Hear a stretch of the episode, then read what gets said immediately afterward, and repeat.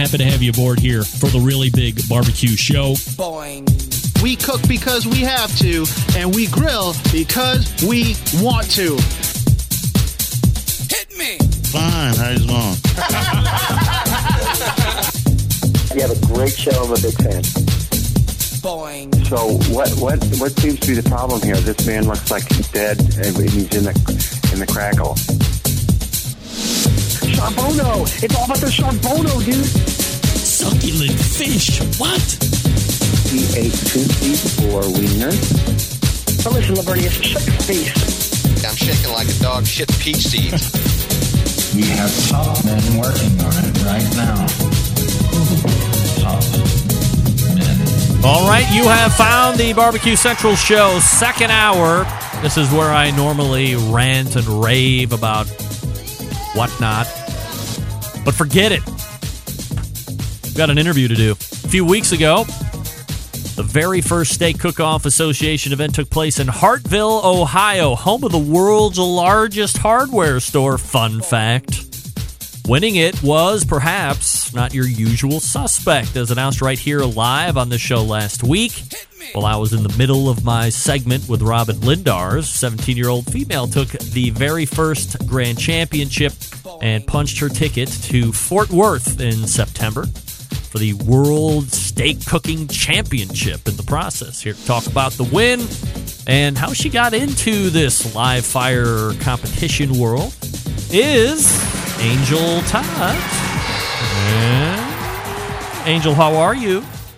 Good. How are you? I'm absolutely fabulous, Angel. Appreciate you making time this evening.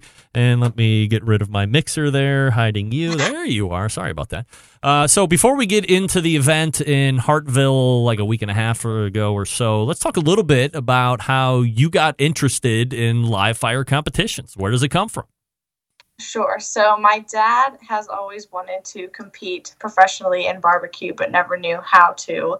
So he actually learned, and him and I are like best friends. So I couldn't see him doing it without me. So I help him all the time, and now we have a catering business, and we've been doing it every weekend since I was in eighth grade, and I'm going to be a senior this year. So Well, So you're going on like five years of this.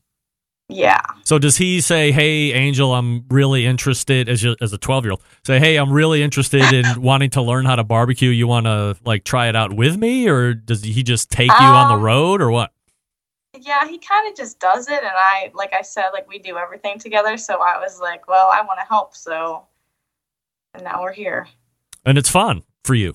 Right, right. I love it. I think it's important to note that certainly you're a grand champion steak cooker, no doubt. But it's important to note that you are a KCBS certified judge, you're an SCA judge, and you're also an SCA rep along with your dad. So you're actually kind of running these steak cook off events too. Yes.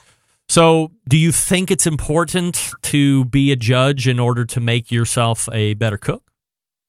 Um, see, for the SCA, you have to be a judge to be a rep. So we actually earned our judging certificate in West Virginia last year with Ken, and um, we loved it.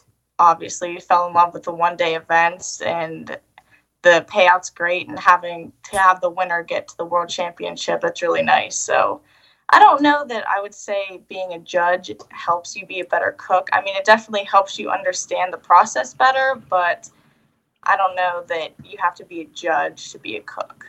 So, being a father of three daughters, that's me, uh, two very similar in age to you, I can't sit here and name even one of them or their friends who have ever asked to go into food competition or have an interest in learning how to actually do the cooking. Do you have friends that are into this as well, or are you singular in nature to a certain degree? Um, no, I'm pretty much singular. Um, a lot of my friends think I'm crazy because that's what I do every single weekend, but I really wouldn't have it any other way. I love what I do, so So, I mean, what's the draw for you? I, I mean, as, as I said, as someone who's got you know teenagers that are your age, uh, I'm, I'm just uh, endlessly fascinated with what interests kids these days, and is typically not going out every weekend and competing in food.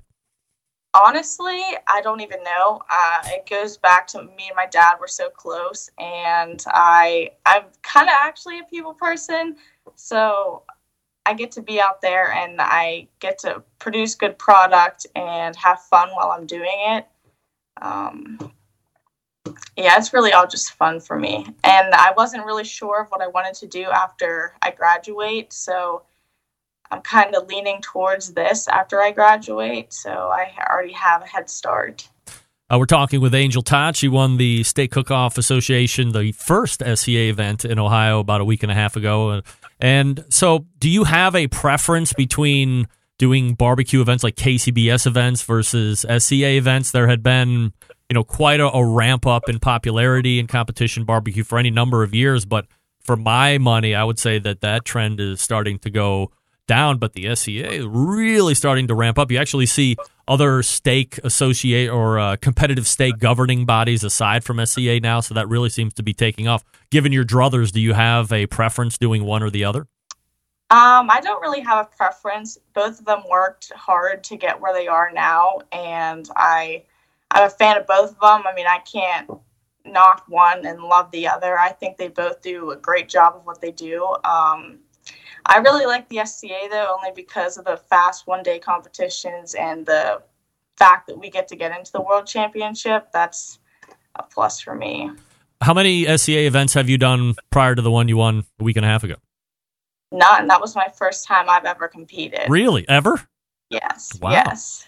By myself. I mean, obviously, I've competed with my dad, but by myself, and that was my first. Okay, so how many did you have in in the backlog just doing it with your dad before you ventured off? Um, two. Oh, so not a lot at all. Two. Right. So when Hartville pops up on the map of hey, we're going to have one in Ohio. I mean, uh, I'm not sure where are you located in the country. Pittsburgh, Pittsburgh. Pennsylvania. Okay, well, we certainly don't like Pittsburgh here in Cleveland, but we'll leave that as a side here. So when you see uh, a- an event pop up in Hartville, I mean, you got to be pretty pumped up. It's you know only a couple hours away. First one in Ohio, pretty big deal. Right. See, I was actually really nervous, especially because of the first one in Ohio. The SCA has been trying to get into Ohio, and my dad was like, "We're both going to compete. Like, you can compete by yourself, and I'll go by myself." And I was like, "I don't know, because I don't like to lose." And I, I competed at the Hartville Grill Fest last year, and I beat him there too. So that wasn't a surprise. So it was to me, already old but- hat beating dad, right? No right, doubt. Right. um. So yeah, I was nervous, and the whole way, the whole ride to Hartville on that Saturday morning, I was like, "I'm gonna win this, Dad," and he's like, "Okay," and I did. So Yeah, I mean, talk it and walk it, right?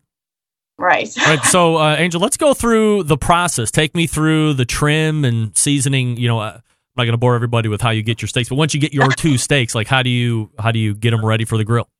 Okay, so I got my steaks and I went back to our campsite and I immediately put the rub on them. So that was probably like ten in the morning, and I think turning was two, yeah, two to two thirty. So I Wow. let them sit and kind of sweat out a little bit in foil in the cooler, and I had my Weber and I had the grill grates up high and put it on, and The Weber kettle. Yes, Yeah. So, uh, what kind of rub are you using? Do you give that information out, or do we have to pay for that? Um, Is it Poncho and Lefty's steak rub? No, I will tell you that it was not. Um, I had two rubs that I use, and it's just a commercial grade barbecue rub, actually. Uh, okay. So, do you tie these steaks? I've seen that uh, where you'd like put a Um, string I around them. did tie the Yeah. one that I turned in, yes. Mm. And uh, do you find a, a big benefit of tying, or if you have Honestly, time, you'll tie? The only reason I'm I'm not against it, but the only reason I did tie it was because it was starting to separate right in the middle, and I Mm. knew that that was my ace steak I wanted to turn in, so I didn't want to risk the appearance factor. So I was like, well, we'll just tie it just in case. And uh, are you trimming quite a bit? You take the tail off and like make it as round Um, as possible. Yeah, I still wanted to look like a ribeye though, so I did take a lot of the excess fat off and make it as well of a perfectly rounded ribeye you could make. Uh, when you are gearing up the fire, are you a lump lady or a briquette lady or both? It was lump. It was B and B lump. And uh, Uh, so I see you said you were using grill grates. That was one of my other questions if you use that, but you do. Yeah. It seems, I mean, as you quickly perused all the other teams, I mean, would you say 90% of teams are using the product grill grates or no? I would say, yeah, probably 90%. Wow. I think there were at least two people that were there that didn't use them. And to me, I honestly, I mean, I think it makes your appearance score look better, but with the SCA, you're not judged on your grill marks. So, But aren't you? What? But aren't you? Oh, well, I mean, I don't know. You can I- say I it. Nobody's listening. Me personally, I think it looks better. Um, I don't know. Well, so here's I- here's the better question: Would you turn in a steak that didn't have grill marks and feel just as comfortable? Yes, I would Yeah, because oh, if I was comfortable in my taste, flavor, and my doneness and everything, I, I think I'd be fine. Okay. I've seen guys that um, at the West Virginia event that we ran, me and my dad. Um, there were several guys in the top ten. It was their first time cooking, and I know they didn't have grill marks. So All right, so let's talk about grill temperature because when I was in Fort Worth like two years ago watching the steak competition, like guys were right there with their thermal uh, temp guns, like shooting the grill grates. I think they were looking for like maybe 600 or 650 degrees. Do you have like a, a key temp? Um, I like to get it above like 625, which some people might say is a little high. I think we actually had it up to 700. My dad was afraid the grill grates were gonna melt, but they didn't. So anywhere above 625, I'd say I'm comfortable. And do you have a specific flip time or is that dependent on your grill grate temperature? Yes, no. When my initial, when I first put it down, I like to cook it for like a minute and 15 to 30 seconds, and then I'll turn it 90 degrees to get my grill marks on the other side, and then I'll completely flip it over. But yeah, the first time it's laying down on there, I'm pretty consistent. Once I flip it, that's when I stick my thermometer in and make sure I get the temperature I want to pull it off at. All right, so it is a, a temp pull at that point. It's not, uh, Right. you know, four different flips at varying. Right. uh, once once I time. actually Yeah. flip the steak over, that's when I put the thermometer in. All right, so what's the temp we're looking for internally to pull off? And then after you pull it, do you have a specific rest time that you're looking for? Um, I what's funny is my dad and I practiced that Thursday night, and I told him that our thermometer. I was like, "This thermometer's broke. Like, it's not accurate." And he was like, "Yeah, whatever." So we get there, and I stuck the thermometer in it. Once I actually flipped it, I was getting ready to pull it off, and it was reading 170 degrees. Ooh. And I like, I was so mad. I like threw the steak off, and I was like, "This is ruined. Like, I don't want to turn it in." And he stuck the thermometer back in, and he's like, "It's only reading like 99. Like, you're fine. We'll put it back on." So my steak was actually off of my Weber for probably at least a minute, and I had to place it back on.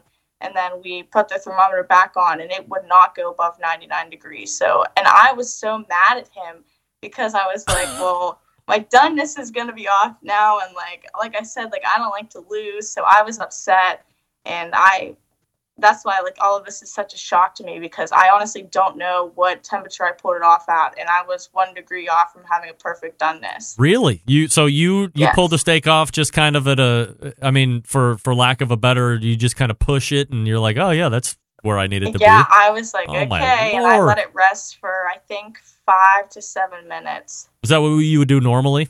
yeah Hmm. So, in a, in any other instance, like, are you looking for like pulling it off at 135 to carry it up towards the 140 range, or Um, before it's that? It's a little under that. I Yeah. normally try to pull at like 127 ish, and it'll carry over some, but I'm normally trying to pull the upper 120s.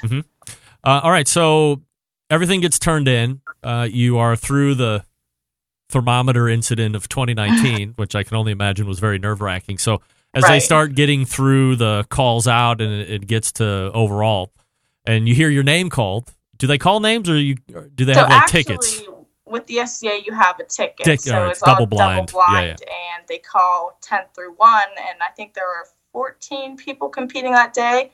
So there were guys that were there that had a bet of who was going to win, me or my dad. I was like, obviously Oh, it's dear. going to be me. Right. So So when you hear my dad's ticket for fifth place, and that was the first payout money too. So I turned around to the other guys and I was like, "Well, now the pressure's on." So I'm going, I'm going, and then they call second place, and I turned to my dad and I said I had to have lost.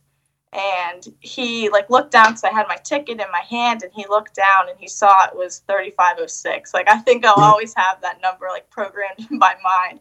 And she called it, and like my mouth just dropped. I was like, "What just happened?"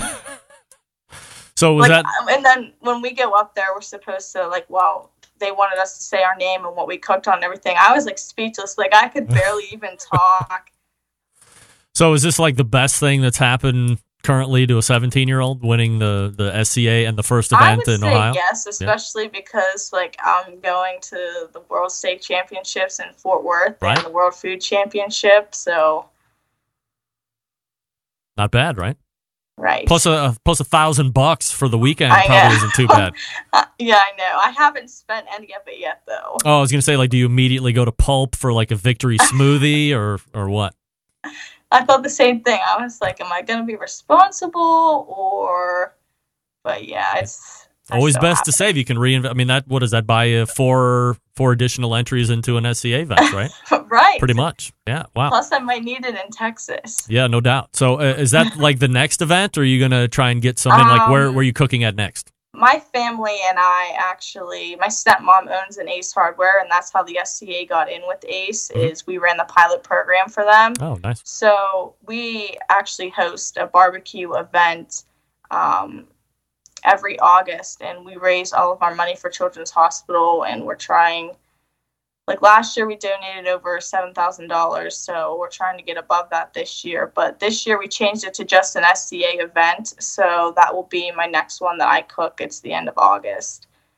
All right. But so, that's going to be the last ones before Worlds because we're going to run an event this weekend in Delta for them. So, oh, Delta. I mean, that's all the way out west, yeah. like Delta, Ohio.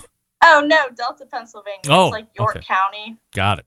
All right. So nice. So you're going right back into it from a from a rep standpoint this coming weekend. So Yeah. uh, so you get one cook in before the Worlds in September. So let's all make a pact here. And by all I mean you and I. You go down to Fort Worth. If you win, you come right back the following Tuesday, and, and we like just brag to everybody about how great you are.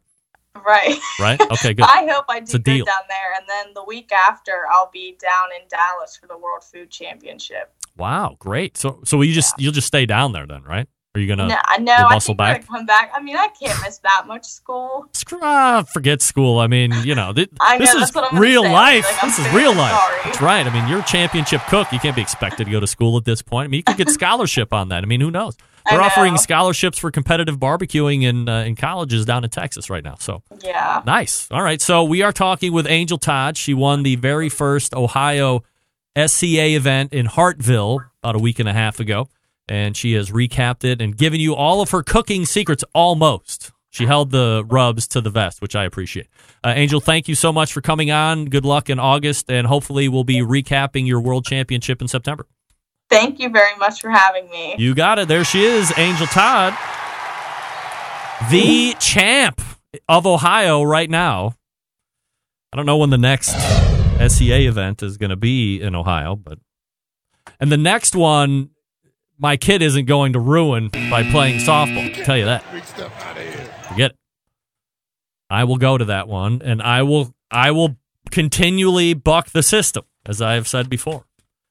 I will buck the system. I will cook on a pit barrel. I will go flat side on the grill grates, overall browning, and then probably take my drubbing.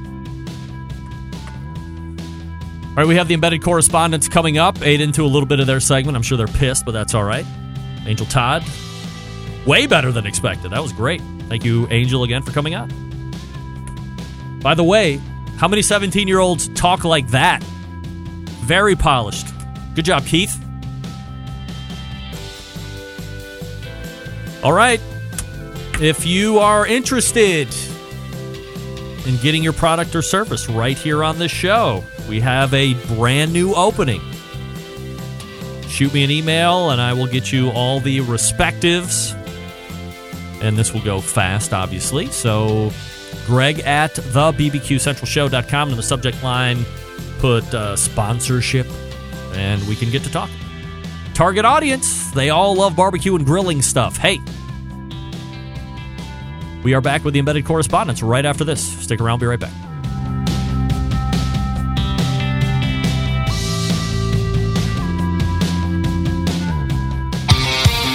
The only show giving you a monthly visit from a doctor of barbecue. A man actually named Meathead. The author of a barbecue Bible. Bloggers, reviewers, competitors, and manufacturers by the dozens. It's the Barbecue Central Show. Once again, here's your host, Greg Rempe.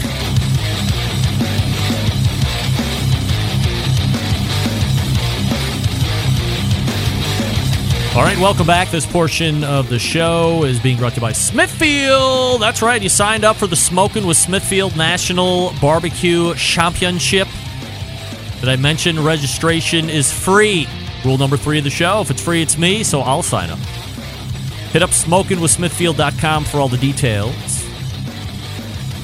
Uh, if you're also ready to find out where you rank against all competitive barbecue cooks from across the country that are already registered, visit the same website, smokingwithsmithfield.com.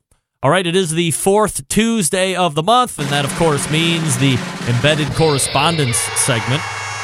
We ate into it a little bit here, gents, but forgive me. Angel Todd was uh, regaling us with her championship steak cooking techniques. So quickly as we race around the day, it's for 17 years old John from Michigan. You ever heard a more polished 17 year old steak champ? I'm not upset that we're here. I wish she was still on and I wasn't here. That was great. Absolutely. Uh, David Hoff, your thoughts? Yeah, I commented on the YouTube chat. I wish my daughter had that type of interest in in grilling and cooking. I just found it remarkable how well she spoke. Like, I, I, mean, I'm around teenagers a lot, teenage girls a lot too. I mean, not necessarily the boys, but I can't imagine they're much better. Man, there's a lot of searching for words. Let's say it that way. Steve, were you impressed with Angel Todd? Absolutely. Yep. Uh, Doug should have held over and taught catering. What about you, Doug? Yeah, she was fantastic. Very well spoken. Yeah. Uh, so do you think she'll be a bit more jaded when she gets like competition eight and nine and ten in, or do you think that she'll be still as uh, as peppy? Doug. Oh, I, I, yeah, that's I put in the chat that uh, I want to talk to her after nine cook-offs. I mean, winning your first one, of course, uh, of course, the hook is stuck, and that's what you want to do for the you know for the remainder of your uh, teenage years. Winning's easy. We'll just win all of them from here on out, Pop.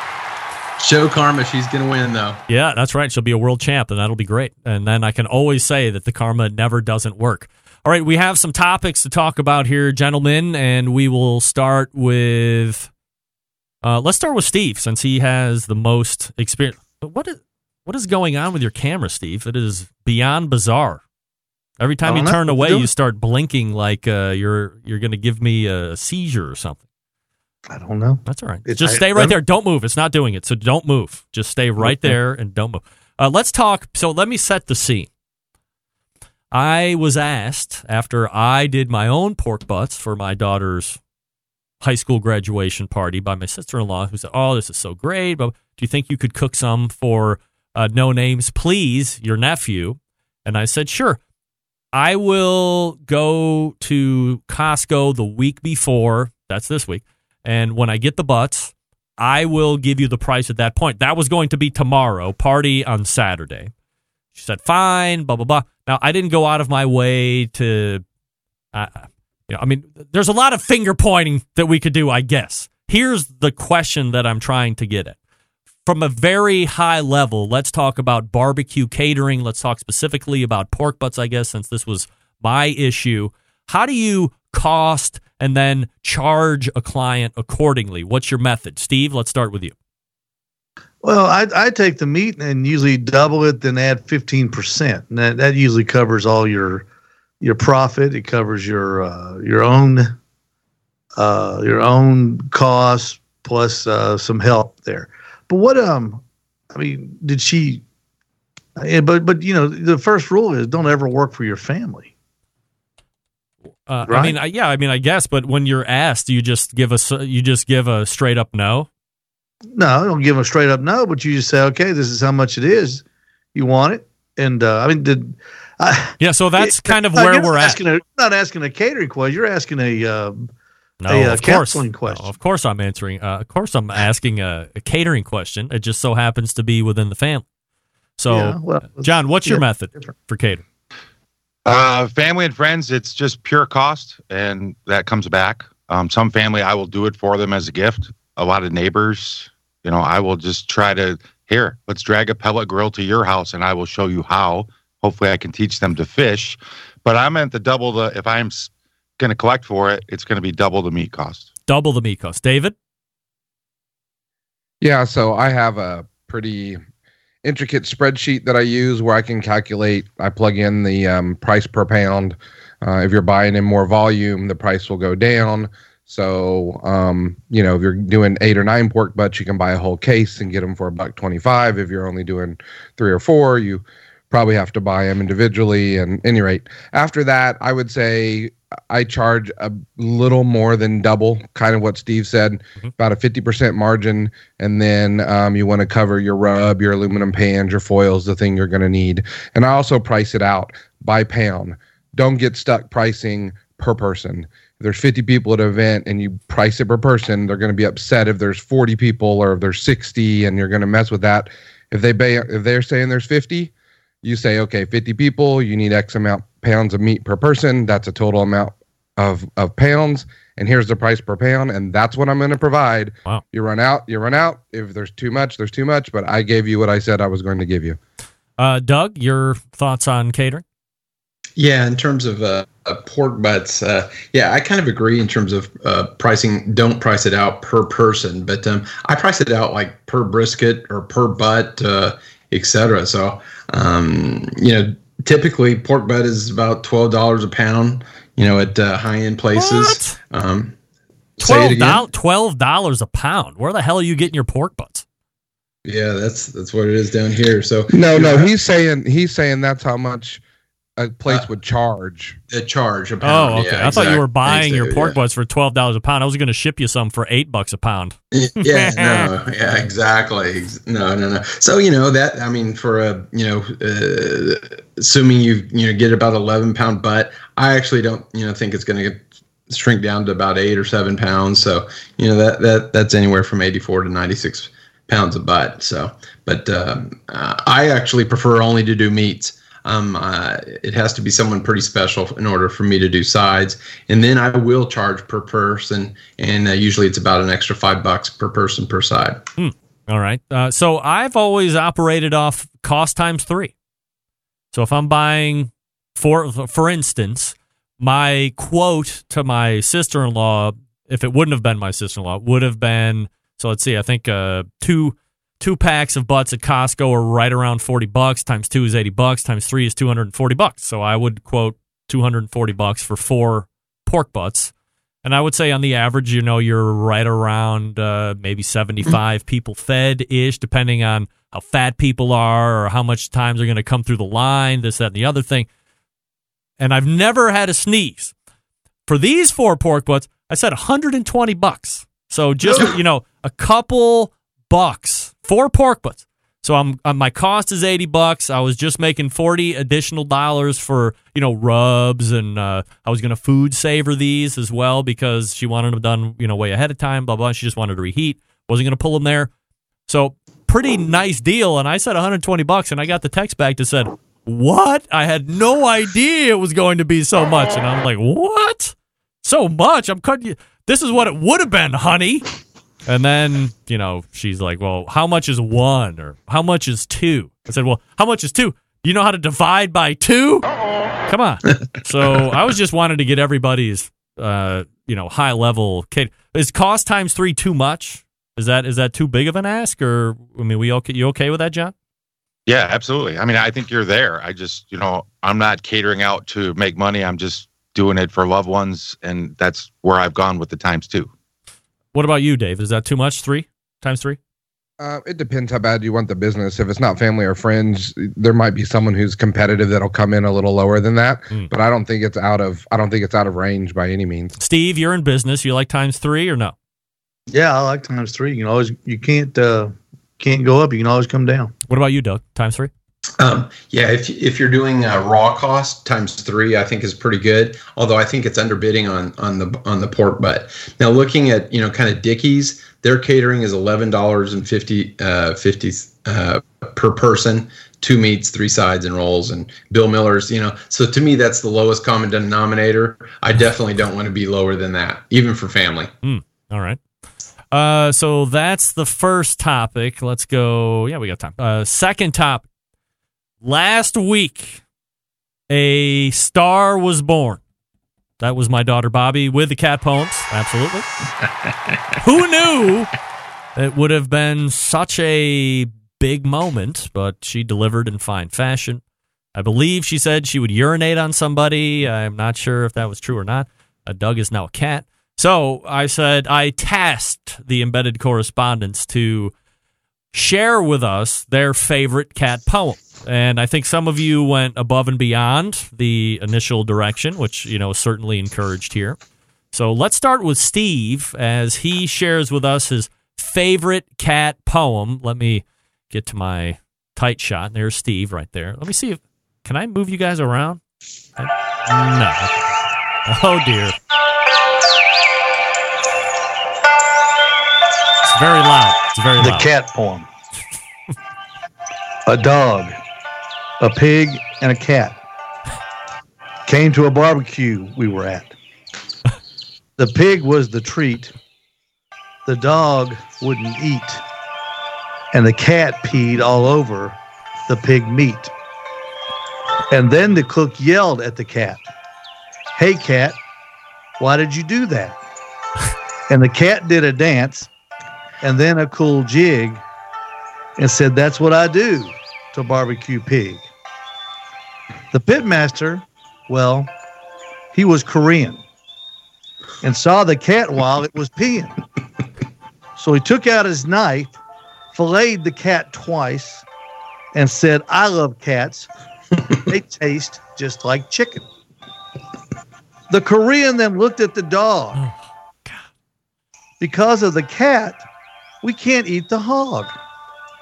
So he sharpened his knife, said, Dog, we have to talk. Then we all enjoyed Fido in the walk. The end. Wow. Steve, racist as always. That was great. And uh, man, that was, how long did it take you to craft that, Steve? I mean, that's a pretty in-depth poem. How much? How long? About four minutes. Four minutes. Wow. Yeah. You should be writing. you should be writing rap on the side. I My don't think good lyric. He's a, uh, a a spitting gamer, as we said back in the day. All right, uh, Doug Scheiding, you are next. Uh, are you? Uh, I'm sorry. Let me ask this first, uh, Steve, before we leave you all together. Are you a cat fan? Uh, nah, I don't. I don't have a cat. I've had a cat. They they come and go. I don't. I don't care. You're not going to own. the. You're not going to own one. No, absolutely not. I'm not going to own any animals right now. All right. Uh, Doug Scheiding's up next. Doug, are you a cat fan? Absolutely. Absolutely. All right. Pull that microphone Absolutely. closer to you. You're getting a lot of room noise there, Chief. Oh, I am. Yeah. Pull the pull the mic a little closer to you. Oh, okay. As he looks All up into the vaulted ceilings of the uh, Scheiding Well, estate. I have my fan. I have my fan on, so that's probably what's uh, what the noise is. Got it. Sure. Okay. Do you need like Actually, some production or setup, like uh, Steve? Or are you all ready to go? Oh no no no! I'm re- I'm ready to go. Oh, I've okay, got good. a couple. Couple. Actually, I wrote three. You wrote three. Yeah, I wrote three. I thought we were supposed to write several, so I wrote three. Nobody So- does. Nobody know how to read and understand the English language anymore. Share your favorite cat poem. I mean, how hard is that? Find a cat poem you like and reshare it. Well, it was uh, right, I thought it was right one. You so maniacs okay, so are I, writing your own cat right. poems. All right. So anyway, all right. Let me read two then. How's that? Uh, three's fine with me. You should, Oh, okay. I mean, All if right. you took the time to pen it, you're going to read it.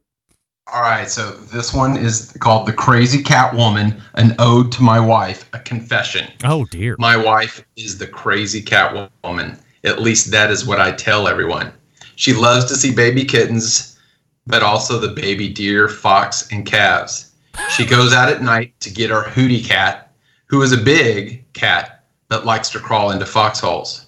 My wife is the crazy cat woman. At least that's what I tell myself. We are down to four, but had 13 at one time. I have been given the book. I could pee on this. I have been given a two foot by three foot cat coffee table book. I now know why. My wife is the crazy cat woman. At least that is what I thought. I like to squeeze them. I like to sleep on them to sleep on me. The purring in bed tells me the world is all right. You make me sleep better at night. We live on five acres, thus the world is my urinal. I could pee on that. I guess I'm the crazy cat man. The end. Look at you turning. I love it. Great. All right, go ahead. Number two. Okay. All right. The barbecue cat. Oh dear. I see you cooking on your grills. I watch you smoke brisket and ribs. I watch you eat steak and chicken, yet I'm forced to eat the dry cat food. You think you are training me. I am actually training you. I meow, you respond. I meow again, you feed me. I am the hunter. You are not.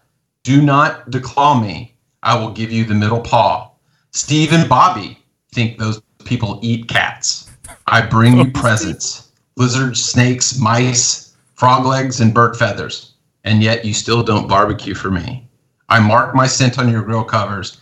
I may start throwing up on the bed. When will you start barbecuing for me? The end. Wow. That's a dark tale of Kitty. I'll tell you that.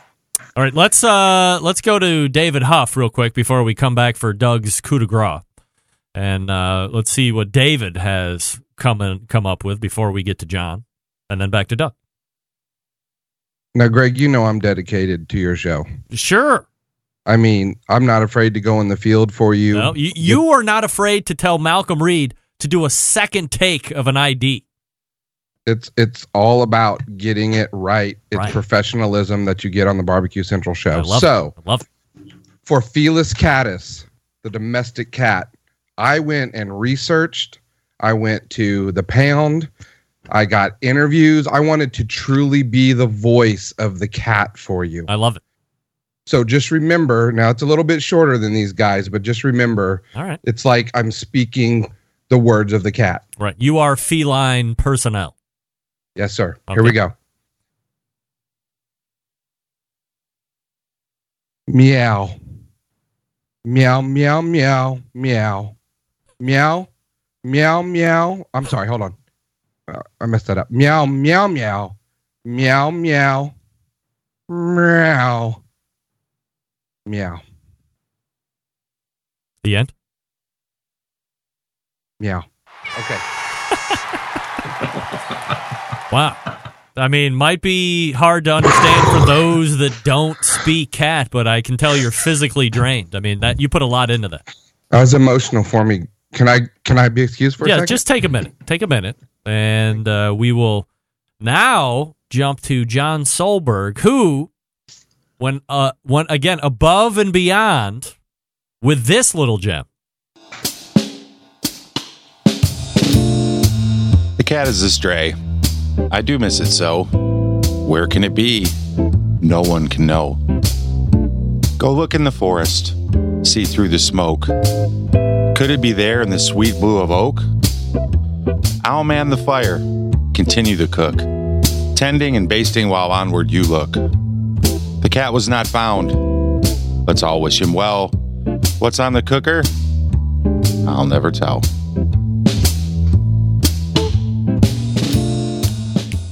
Oh yeah, baby. Good job, John. Good job. Thank you. How long did it take you to write that? Uh, about three and a half minutes. And where did you get the legally allowed music? Uh, you know, that's something that a podcaster has in their arsenal. Ah, look at you. Got a music bank to pull from. Love it. All right, uh, we circle back for the final effort from Texas embedded correspondent Doug Scheiding. This is uh, in honor of my love of kids. It's called the baby, Steve. What is this thing that you brought into my house? It can't jump or play. It lays around, cries, and poops all day. It gets food without asking, has its er- very own bed and room, more toys than you ever bought me, with, with peace and love. It has no fur and bleeds when I touch it. I'm going to attack the rug and hack a hairball. And I hope that I get a real playmate soon, like Henry the Colorado dog and Nacho Flay did on IG. Time for some sleep. It's all good. The end. Ooh, it's not all good. Uh oh. Uh oh. Wow. Doug, three. Wow. Unbelievable. and you hit that on the post as the music comes up. I got to get my Big Poppa's read in here. Then we'll come back and talk about. Uh, let's see. What are we going to be talking about next? Oh, the protein you hate to barbecue the most. I have a new answer for that, believe it or not. So you guys stand by as we talk about the protein we hate to barbecue the most coming up next. How about I will talk to you about Big Poppa Smokers, the one stop online shop for all things barbecue, a curated selection of only the best outdoor cooking and grilling supplies. Get you on the path to better barbecue results in no time. They have all these great rubs, popular flavors like Sweet Money, Cattle Prod, Cash Cow, Double Secret Steak Rub, Desert Gold, Happy Ending, just to name a few. There's 13 perfectly balanced flavors to transform ordinary meals into extraordinary. They also have teamed up with Steph Franklin and the gang over at Simply Marvelous Barbecue to form that West Coast offense. Still winning week after week, by the way. They own Granny's Barbecue Sauce, so if you're looking for a new go to sauce, might want to give Granny's a try. Aside from the premium selection of rubs and sauces, Big Poppa Smokers also offers the very best pellet, charcoal, and wood cookers available today.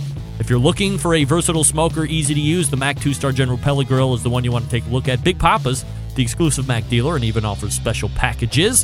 If you're not down with the pellet cooker, fine. How about the Old Hickory Ace BP, the only charcoal smoker that Big Poppa trusts on his competition trail? They also have a number of other cookers you want to take a look at, like the drum cookers for Big Poppa Smokers. If you have any questions, you give them a call at 877 828 0727. That's 877 828 0727 or shop the website bigpoppasmokers.com. That's B I G P O P P A smokers.com. More embedded correspondence coming up. Stick around, be right back.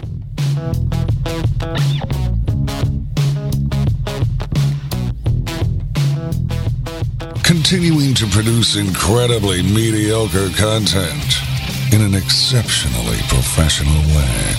You're listening and watching the Barbecue Central Show. Once again, here's your host, Greg Rempe. And before we get into the embedded correspondence on this side of the segment, I will talk to you about Fireboard. Monitor up to six different temperatures simultaneously and connect to Wi Fi for cloud based monitoring or connect via Bluetooth. If you have Alexa or the Google Assistant, you're in luck as well because Fireboard fully integrated with both. Find out more by visiting fireboard.com or call 816 945 2232. And we are rejoined by the embedded correspondence. All right, guys, so I want to talk about the barbecue protein that you hate the most. I'll leave mine for last, but uh, Doug, what's the protein you hate the most? Well, if it's catering, um, I would say that would be chicken or ribs. Hmm. Those just take too much real estate to uh, to do for catering events, and so I actually to the you know hot dogs excluded, of course, right? Of course. But uh, chicken and ribs, and from a, a standpoint of of what I don't like to cook, I don't like to really cook pork loin. Pork loin or pork tenderloin? Pork loin. Okay. The tenderloin I like a little better. It's the the loin. It's just a big hunk of meat, and uh, it's not very exciting to me. David, what barbecue meat protein do you hate to cook the most? Yeah, it's absolutely chicken. Oh. I just feel like uh, the crowd is harder to please. Uh, you know, oh, there's a little bit of blood, or you know, it's juice, or it's dried out, and the skin's not crispy, or I want barbecue sauce, or there's just it's so hard to please people with chicken. Everyone has a different idea of how they want to eat chicken. Um, usually, when I have friends and family over, chicken you really got to watch. Make sure you don't overcook. There's a smaller window, and uh, usually you can't enjoy. You know, you're spending time with the guest as much if you've got the chicken on the grill. So it's just chicken all the way. John. Uh, if we're just talking the big four, I'm going the one I least like to cook is brisket just because of the size and the volume. And I don't have a lot of parties, and you're just eating a lot of brisket. Steve. Baby back ribs, hands down. I'm terrible at it. They make me nervous. Uh, I never get it right. I always overcook them. They fall apart. For some reason, I can do spare ribs, but baby backs, I just have all kinds of trouble with. And it's like Doug. They all take they all take up too much space when you're trying to, uh, you know, do them. I, and I just worry over them, wring my hands, and I always do a bad job. That's why I can never be a a Memphis Barbecue Network competitor. I can't do baby backs. Couldn't you do spare ribs in Memphis barbecue, or it has to be baby backs? Well, if you want to lose, you can do spare ribs. Oh, okay. Uh, for me, it's brisket. Uh, I've decided that I hate brisket. I would also like to say fuck brisket. I've had enough of it. Uh, I, I, get that everybody's in love with it, and uh, it's like the most popular thing ever on the face of the earth, and that I'm hashtag Summer of Brisket 2019, but I'm a freaking liar, and I've had enough of it. And I cooked a brisket over the weekend, and I'm sitting here ready to tell you that it was, again, as average as it can be. I'm trying to pack it in with flavor. I'm trying to want to like it as much as everybody else likes it. In fact, I'm going to go above and beyond and say this. I think everybody else is fucking crazy too. How about that? Nobody likes brisket. Everybody hates it, but nobody can now say that they don't like brisket because it's too trendy. Well, guess what? Shut the fuck up. Brisket sucks and I hate it. John, document that. That's a rant that just came right off the cuff. Now, wow. once once I can cook brisket better, then it's going to be my favorite. But right now, no way. I'm done. It is it is hashtag as Michael Quisenberry is saying in the instant chat. Or wait, who was it? Oh, sorry, John Dawson. Hashtag brisket blows. I've had enough of it. All right, uh, let's summer baby teas. He's pretty tough up there in North Cleveland, way far away from Texas, huh, Doug? I guess so. Yeah, I mean, am I Doug? Am I overreacting? Is brisket? It was a great rant. I love the rant, so I would say no to that standpoint. Just pick a different subject other than brisket. Brisket is still king. Yeah, brisket is still king, no doubt. Now, uh, I guess contrary to most of you guys, I love to cook chicken. Maybe it's just because uh, it's the seasoning I use. I mean, it's either boneless, skinless chicken thighs rolled up with some sweet money and Little Louis season salt from Big Poppa Smokers, or it's my smoke roasted uh, whole chicken wings with my homemade Anchor Bar wing sauce. I've never had a complaint. I've never personally had any issue cooking a multitude of chicken. So, uh, and everybody seems to love it. So I'm more on the the chicken bandwagon myself. But whatever. Uh, let's talk about. Well, let's talk about the the plant based real quick. Let's go around ahead. Pat LaFrieda on uh, earlier in the first hour, and he talked about he made a couple interesting comments. Though. The first was he's not a fan of the fact that these uh, plant based meats are coming in to try and slide in and compete in the burger market, and says that they would be more successful used in, in different ways. And then uh, secondarily, but he does think that it, it does have staying power. So I guess uh, let's quickly go around and see who has uh, sampled the delicacy of either Beyond or Impossible. If you like it as a burger, or if you see it uh, gaining steam as a, as a different protein option and, and different dishes aside from burgers, John. Uh, I haven't sampled it. It's not a low carb food, so it's it's not in my. It's. It, I will try it at some point, but I can't have the bun. I can't have the rest of it. It's already high carb. Uh, I think that's kind of niche is where it's at. It's going to be a burger. It's, I don't think that you can stop that train now until it comes out at us in some different form that doesn't look like ground beef. That looks like some other form of product. Uh, Doug, your thoughts? Yeah, I mean, far be it uh, for me to uh, disagree with Pat LaFrieda, but uh, I think burger is kind of where it's at, and I think I would like to try it. I haven't tried it. I know you have a, a couple of times. Yeah. I also thought what was in, what was interesting. Uh, what he said is that it languished on the shelves for a couple of years, and now it's you know grown in popularity. That that was pretty interesting comment to me. But um, you know, I, I think it's actually going to uh, you know who likes tofu, but tofu does pretty well. So I, I think there's a place in the market for it. Uh, Steve, your thoughts?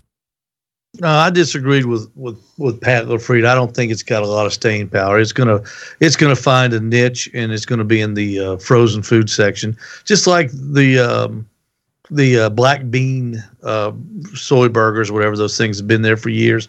People people put them on. You know, vegetarians put them on buns. They they put lettuce, they put ketchup, tomatoes, cheese, and then they bite into it. They go, "Wow, this tastes just like a cheeseburger." Well, you're just you're just tasting the the condiments. Is all you're doing. So it's it's you know, I, who who knows? I'm not. I'll, I I have not sampled the new stuff. I will probably not sample it unless somebody buys it for me or takes me to dinner and says, "Here, eat this." That's the only thing I'm going to pay for. I might do it then. But uh, I have those black bean ones occasionally when my daughter comes over, and they're edible. That, but that's it. Dave, you have thoughts? Yeah, I would like to sample it. I have not yet. Um, it's definitely growing in popularity here in Oklahoma. I shouldn't say growing in popularity, growing in availability. Uh, more more restaurants are offering it, and you can find you know items on the shelf. Um, I actually think it may stick around. I think that as science gets better and um, you know people get concerned about the quality of meat, hormones in meat, and the way animals are treated, I just think trends are going to continue to grow, whether there's fact based or not. I think people are going to look for meat alternatives, and the science behind making it better, tastier, texture more like meat, etc., is going to continue to be something that people will be interested in. Uh, let's quickly go around. Do you think that there is any buyer confusion or gray area, John, that uh, the Impossible or the Beyond Burger is also a healthy option or a healthier option? Do you think that the general public thinks it's better? Uh, I think that they do think it's better, even though I, I don't necessarily agree with that. Uh, David, You know? do you think that the consuming public thinks it's a healthier option, even though it isn't? I think there's two there's two kind of categories. One that thinks it's a healthier option. I mean, I'm not eating saturated fat and animal proteins, but I think there's also a group that believes that it's more on the um, ethical treatment of animals side. So I think there's two categories. Doug?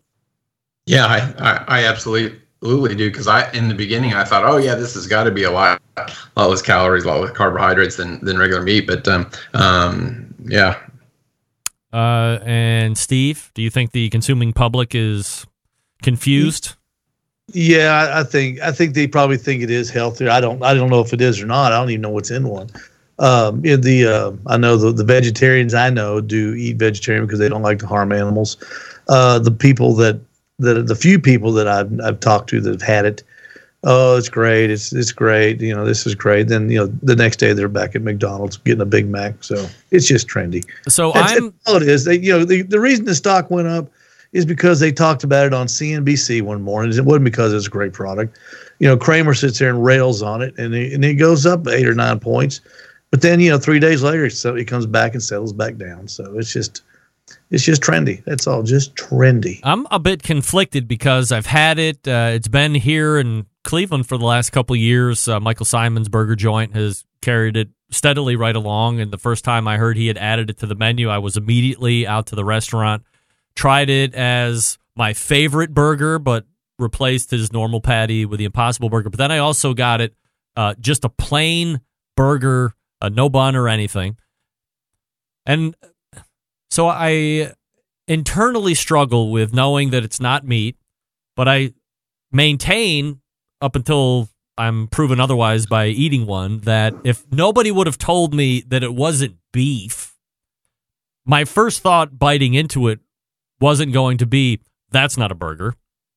It would have been that's beef by and large. Also, I am worried that since it is not a very healthy, it's not a very healthy period. It's also not a healthier option than eating, you know, beef. But if you're eating it in the right way, so I love beef, everybody knows that, except for brisket, as I just said a couple minutes ago. I think that if I don't want to eat meat that day, but I still want to have something that resembles a burger, but I want to take a day off, I can eat it and it still kind of tastes and feels the same.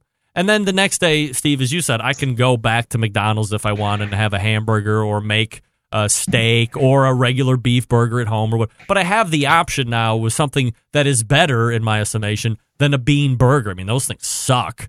But And- but Greg, why would you want to take a day off if it looks like meat, tastes like meat? Why take a day off from meat? Yeah, because it, you're still not eating red meat. I mean, cutting out a portion of red meat is better for you, better for the environment. There's uh, gases and all this other stuff. Uh, certainly, me not eating a hamburger one day isn't going to help the world per se. But if everybody is going to start to do it a little bit, there is a, in my estimation, it's a better option. And I don't necessarily agree with Pat's whole take on it's going to be a loser in the burger realm. I mean, it obviously is kind of a winner in the burger realm right now. Where I think it could really stand to lose would be, you know, will we see it show up as a steak or something else that's, you know, will you see an impossible brisket or an impossible ribeye or something along these lines? So, uh, and I don't think we will per se, but um, yeah, that's it. Uh, all right, let's uh, quickly go around for uh, shameless self promotion. Uh, Steve, do you have anything coming up you'd like to tell us about? Uh, show tomorrow night, Al's Nest Barbecue Show. Um, oh, Who's on? I can't remember the guy. He won the. Um, the Do you host the show? Ur- You gotta be Urkel kidding Chili. me. You, you surprised me. Urkel Chili is my guest tomorrow. He won the uh, barbecue contest up in Washington D.C. this past weekend, I, oh, and he owns he owns a gas station, and he fixes cars and he sells tires. wow. Imagine that. It's like your twin He- brother split from birth. He's the Steve Ray of New Jersey, and I'm the Urkel Chile of Ooltewah. Nice. Uh, David, anything coming up you'd like to promote? Uh, YouTube.com slash C slash Huff Daddy BBQ. I'm going to have a spicy pimento cheese bacon burger video coming soon. I think you saw the picture of it, Greg. Yes, it looks I'm gonna do very a video on that. All right. Uh, Doug, promotion? Yeah, this reminds me of the barbecue roundtables of uh, of old. Uh, Greg, we'd like to thank you for uh, having us on the show, and we really appreciate it. This opportunity. Um, Salt Lake City, I'm going to be uh, teaching some Traeger classes. They're actually already sold out, August 17th and 18th. I'll also be in uh, Bozeman at the Pitma- uh, Pitmaster Classic, August 23rd and 24th. And uh, if you're interested, you can follow me on Facebook or Instagram at at Rogue Cookers. All right. Thank you. And last but not least, the Michigan correspondent, John Solberg. This Friday, there will be a brand new edition of the best moments of the Barbecue Central show in 10 minutes or less. Get it in your podcast feed. Make sure you subscribe. Head on over to the bbqcentralshow.com for all of your viewing and listening options. Wow. Just like it sounds on the thing. Live read. Nailed it. Good job, John. All right, so uh, there you have it. It is the embedded correspondents John Solberg from Michigan, David Huff from Oklahoma, Steve Ray from Ooltewah, Tennessee, and Doug Scheiding, the longest running embedded correspondent from Texas. Gentlemen, as always, thank you for the time, and we will see you again next month. There they go. The embedded correspondents. Great job. A lot of great takes tonight. I think we were kind of split on Beyond Burger. Steve, I'm going to send you Beyond Burger. How about that? Now you're going to have to try it, right?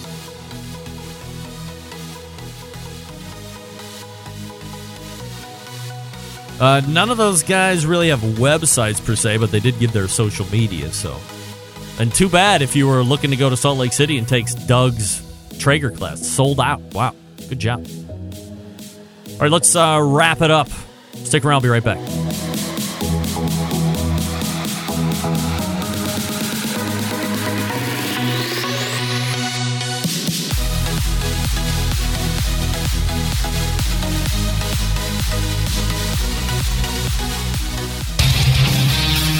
Whole packers, full racks, legs and thighs, injecting butts. If you've never heard this before, you might think you found the best Triple X show ever.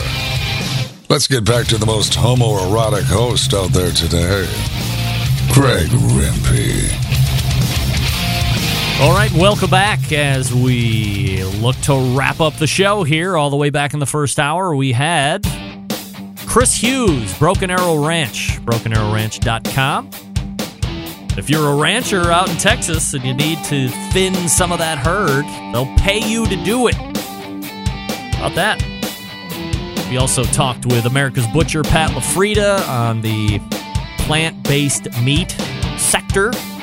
We also talked about LaFrieda Home, where you can get fresh, Like imagine getting a tomahawk. Some of these other places that shows up frozen, you got to lay it out for a couple days to get it ready to cook. When the Frida stuff hits your front door, open the box. It is fresh and ready to grill literally at that moment if you want. Or as he said, you can put it in the refrigerator for two to three weeks. What? Nice. Frida.com, the website. Top of the second hour, Angel Todd showed up, 17 year old steak cooking champion, first SCA champ here in Ohio. She won the Parkville, Ohio, I think it was called Grillin' and Chillin' Steak Cook Off event about a week and a half ago and broke it all down, all from how she got into it, being pals with her dad, and uh, breaking down the steak cooking arrangement or program that she runs. Appreciate that. Good job, Angel. And then we close it out with the embedded correspondents Doug and Steve and David and John. Big show planned for you next week. We are in, believe it or not, to July. So, you know, we got Malcolm Reed coming up. We got Sam the Cooking Guy coming up with a lot more. September 11th, 2001. I will never forget. Until next Tuesday at 9 p.m. Eastern, this is your program host and proud U.S. American Greg Rempe. Good night now.